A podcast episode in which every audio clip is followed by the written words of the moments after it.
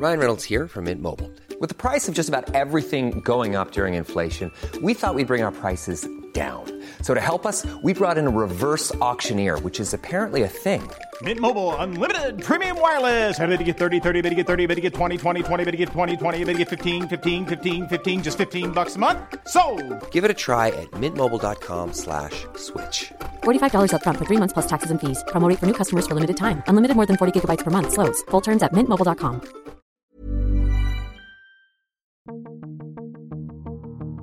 Hello and welcome to this special edition of Babbage, which is part of our Open Future initiative that's championing the cause of liberalism in the 21st century. I'm Kenneth Cukier, the Economist senior editor.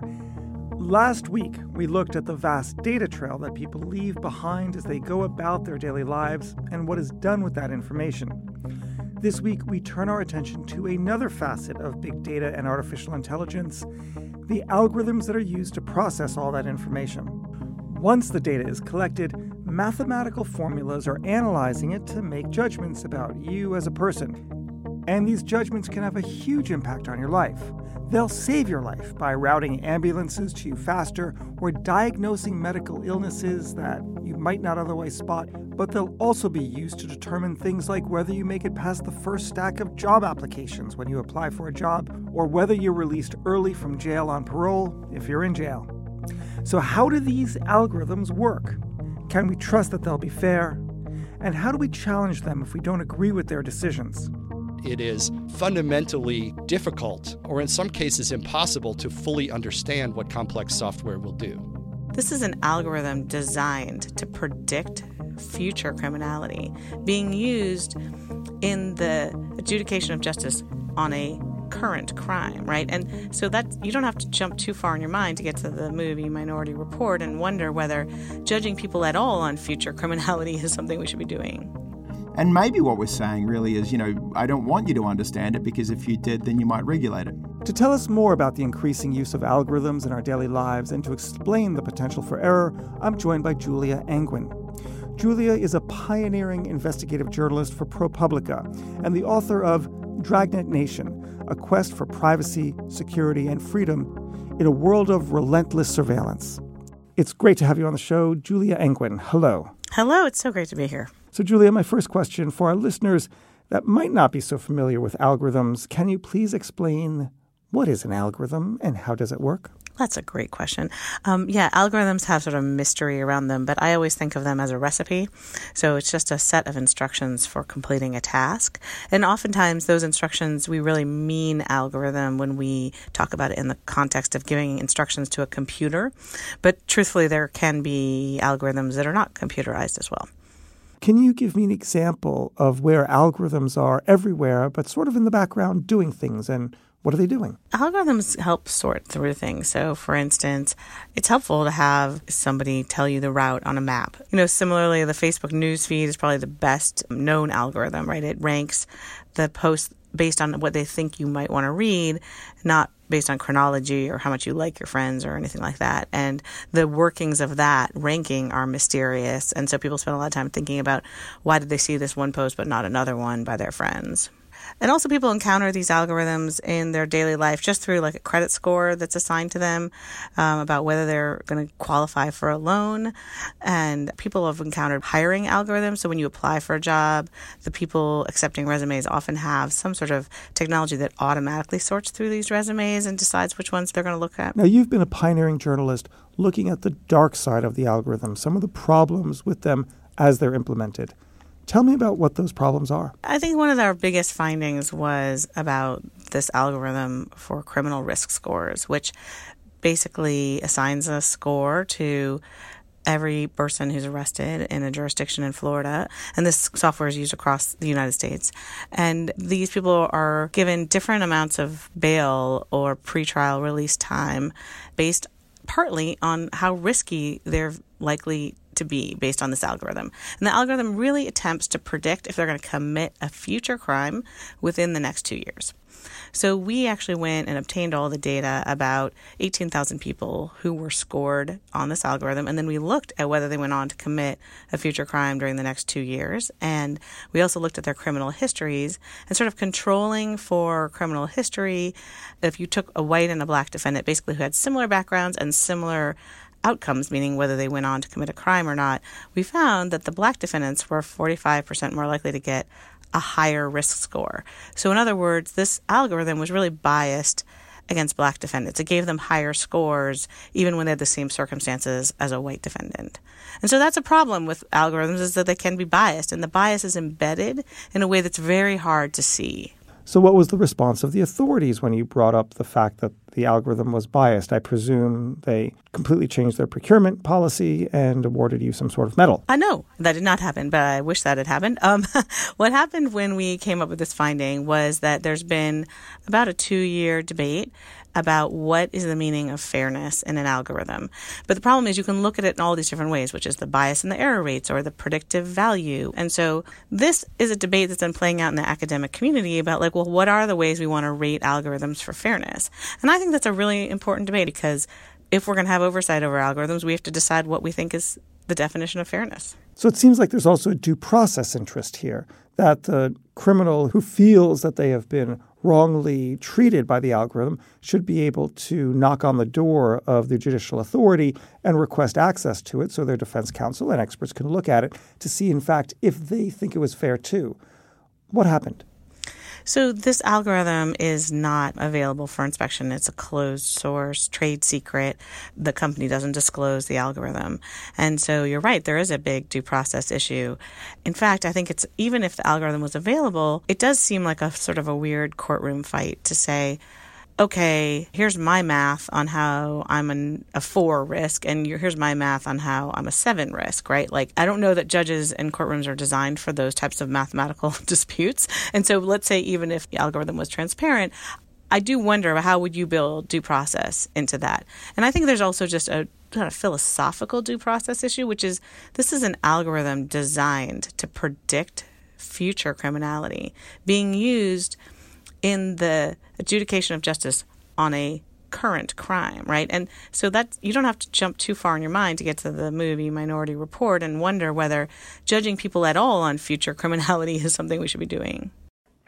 So, what would you like to see happen in society? How should we, as humans and as institutions, interact with algorithms to see that the public interest is preserved? Well, I think the most important thing is just auditing, right? We need to know what algorithms do in order to even understand what they might need to be regulated or not. I mean, one of the basic problems we have is that we don't really know. Until I analyzed this criminal risk score, nobody knew that it had these bias and the error rates. And now there's a big debate about it. But how many other algorithms are out there that have similar types of biases embedded that just haven't been analyzed? And so I'm a real believer that until you really truly diagnose a problem, you can't solve it. So I think it's a little early to have like you know broad solutions and it's more important to sort of focus on how can we get better at diagnosing these problems. Thanks julia. So how do we make algorithms more transparent? James Vacca is a former new york city councilman in the bronx he was frustrated by the lack of information he was able to get about the use of algorithms driving some of the city's policies. So he sponsored the country's first algorithmic transparency law, and it was passed by Mayor Bill de Blasio in late 2017. So, my first question for you is the algorithmic society seems like it portends a lot of great benefits. What's the problem? The problem is the citizens don't get the transparency and the accountability. Can you give some examples of algorithms coming up with decisions that seem unfair? I've brought up uh, many issues here in New York City that really require further explanation. If you're a parent and your son or daughter applies to a high school, they often don't get their first choice. But what data went into the algorithm that determined where your son or daughter would go. I also cited another case about police manpower. And my community always felt that we were shortchanged when it came to police manpower. And whenever I went to the police department, I said to them, how do I get more police? I think you've under manpowered my district. And they would say, well, we go by crime. No, no. I want to know what formula do you use to determine the allocation of police manpower?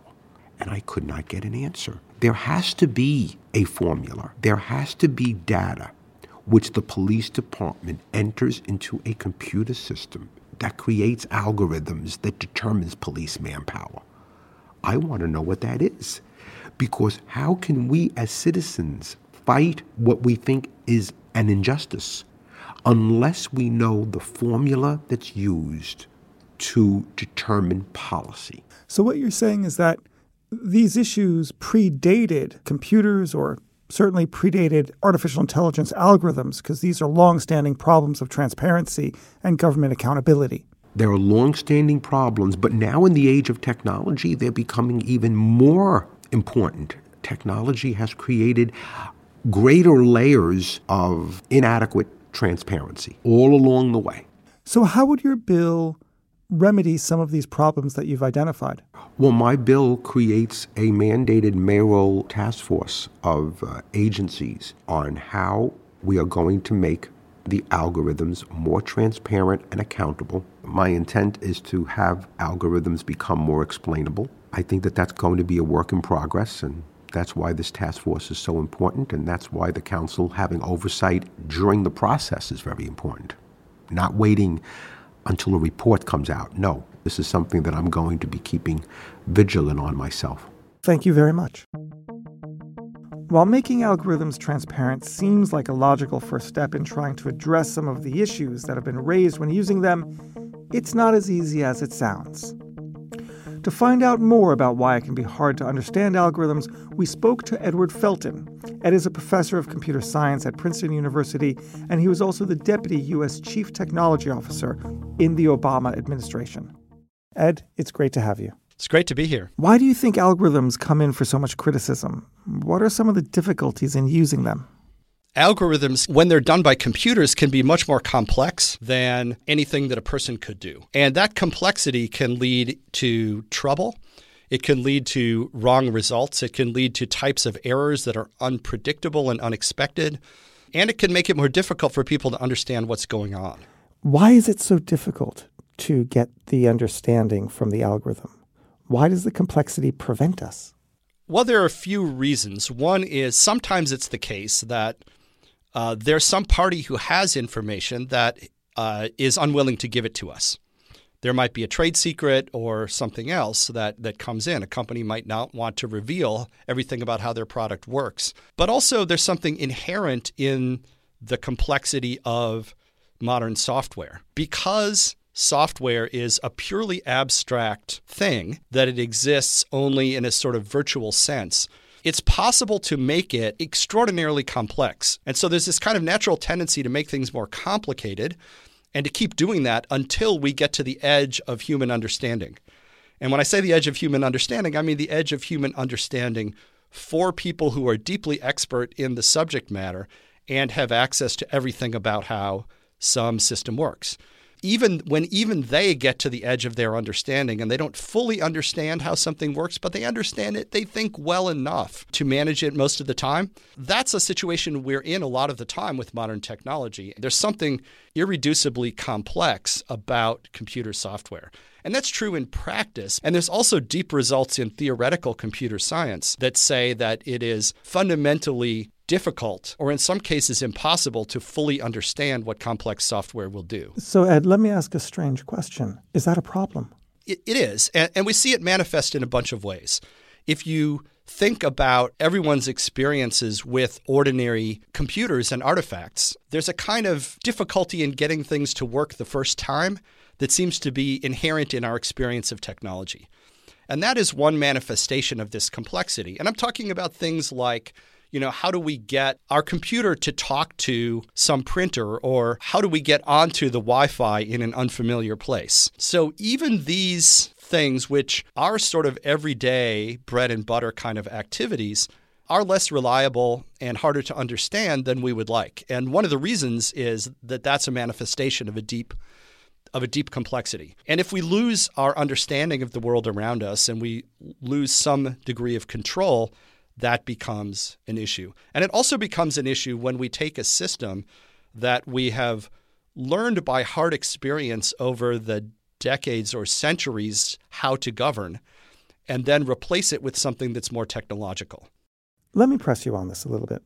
Because if we can validate that this complex, too hard to know algorithm performs better at the task that we want it to do than all the other approaches that are explainable, wouldn't we be a little bit crazy not to use it and get that in performance enhancement and give up our great love for explainability? I think there is a strong argument to that effect. But there is, I think, deeper concerns that arise from a lack of explainability or a lack of predictability or governability, uh, especially for systems that are playing important public roles where explainability or justification for actions are important. If we switch to automated approaches to making some of these decisions and we no longer are given a justification for a particular decision, but all we're given is assurance that on average a system will yield a good result. That might not be satisfactory. We might be ethically or politically unwilling to accept decisions that can only be explained in the aggregate.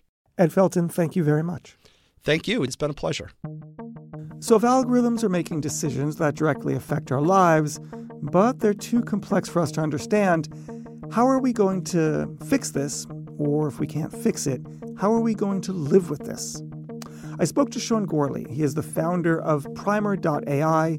We discussed how to deal with algorithms that can't explain what they do. Part of the reason we haven't had um, a lot of explainability is because people haven't really been working on it. What happens if we don't get explainability? Should that be a showstopper for AI in certain areas like healthcare or policing? I, I, think one of the ones we're going to see straight away is is in cars, right? And so I was, just up in Estonia and talking with their uh, CIO there. You know, they're wrestling with this at the moment of, of uploading algorithms that are behind self-driving cars and making them kind of uh, explainable and accountable. What happens? You know, you, your, your car crashes and there was a, an algorithm that was driving it. You know, if it can't explain the decisions that it made, how do you deal with that as a government? So you, you get a, a spate of crashes on, on, a, on a car and then the public says this is not acceptable. And then, you know, the algorithm behind the car says, well, I can't explain myself, but you should keep trusting me. Right. So I, I think when we look at kind of like the integration of algorithms into kind of important facets of our lives, if things go wrong, the I can't tell you why things went wrong is not really an answer. But it's a difficult task because you know, you think about kind of uploading algorithms requiring explainability, and all of a sudden you slow down the development massively, um, and you put all sorts of constraints that may otherwise limit a safer driving car. And so, what's the mental shift that people need to make when they realize that you're always worried about explainability, but you have to give it up and give it on faith? You're worried about privacy. You have to give it up. The algorithm's going to do things to you. You're worried about biases. You have to accept the fact that the engineers are going to try to get rid of those biases, but they'll never be perfect. Everywhere you look in the future, algorithms are going to be woven through absolutely everything that happens to you. Are people going to be okay with that? And if they're not, what do they need to do to arm themselves mentally? So, algorithms will be woven through everything that you do. And AI will be kind of a fabric of life as much as power and the expectation that you plug your phone into the, into the socket it charges. AI will be there, but power is incredibly regulated. When something becomes that important in society, we collectively step up and say, given the importance of this, how do we want it to behave?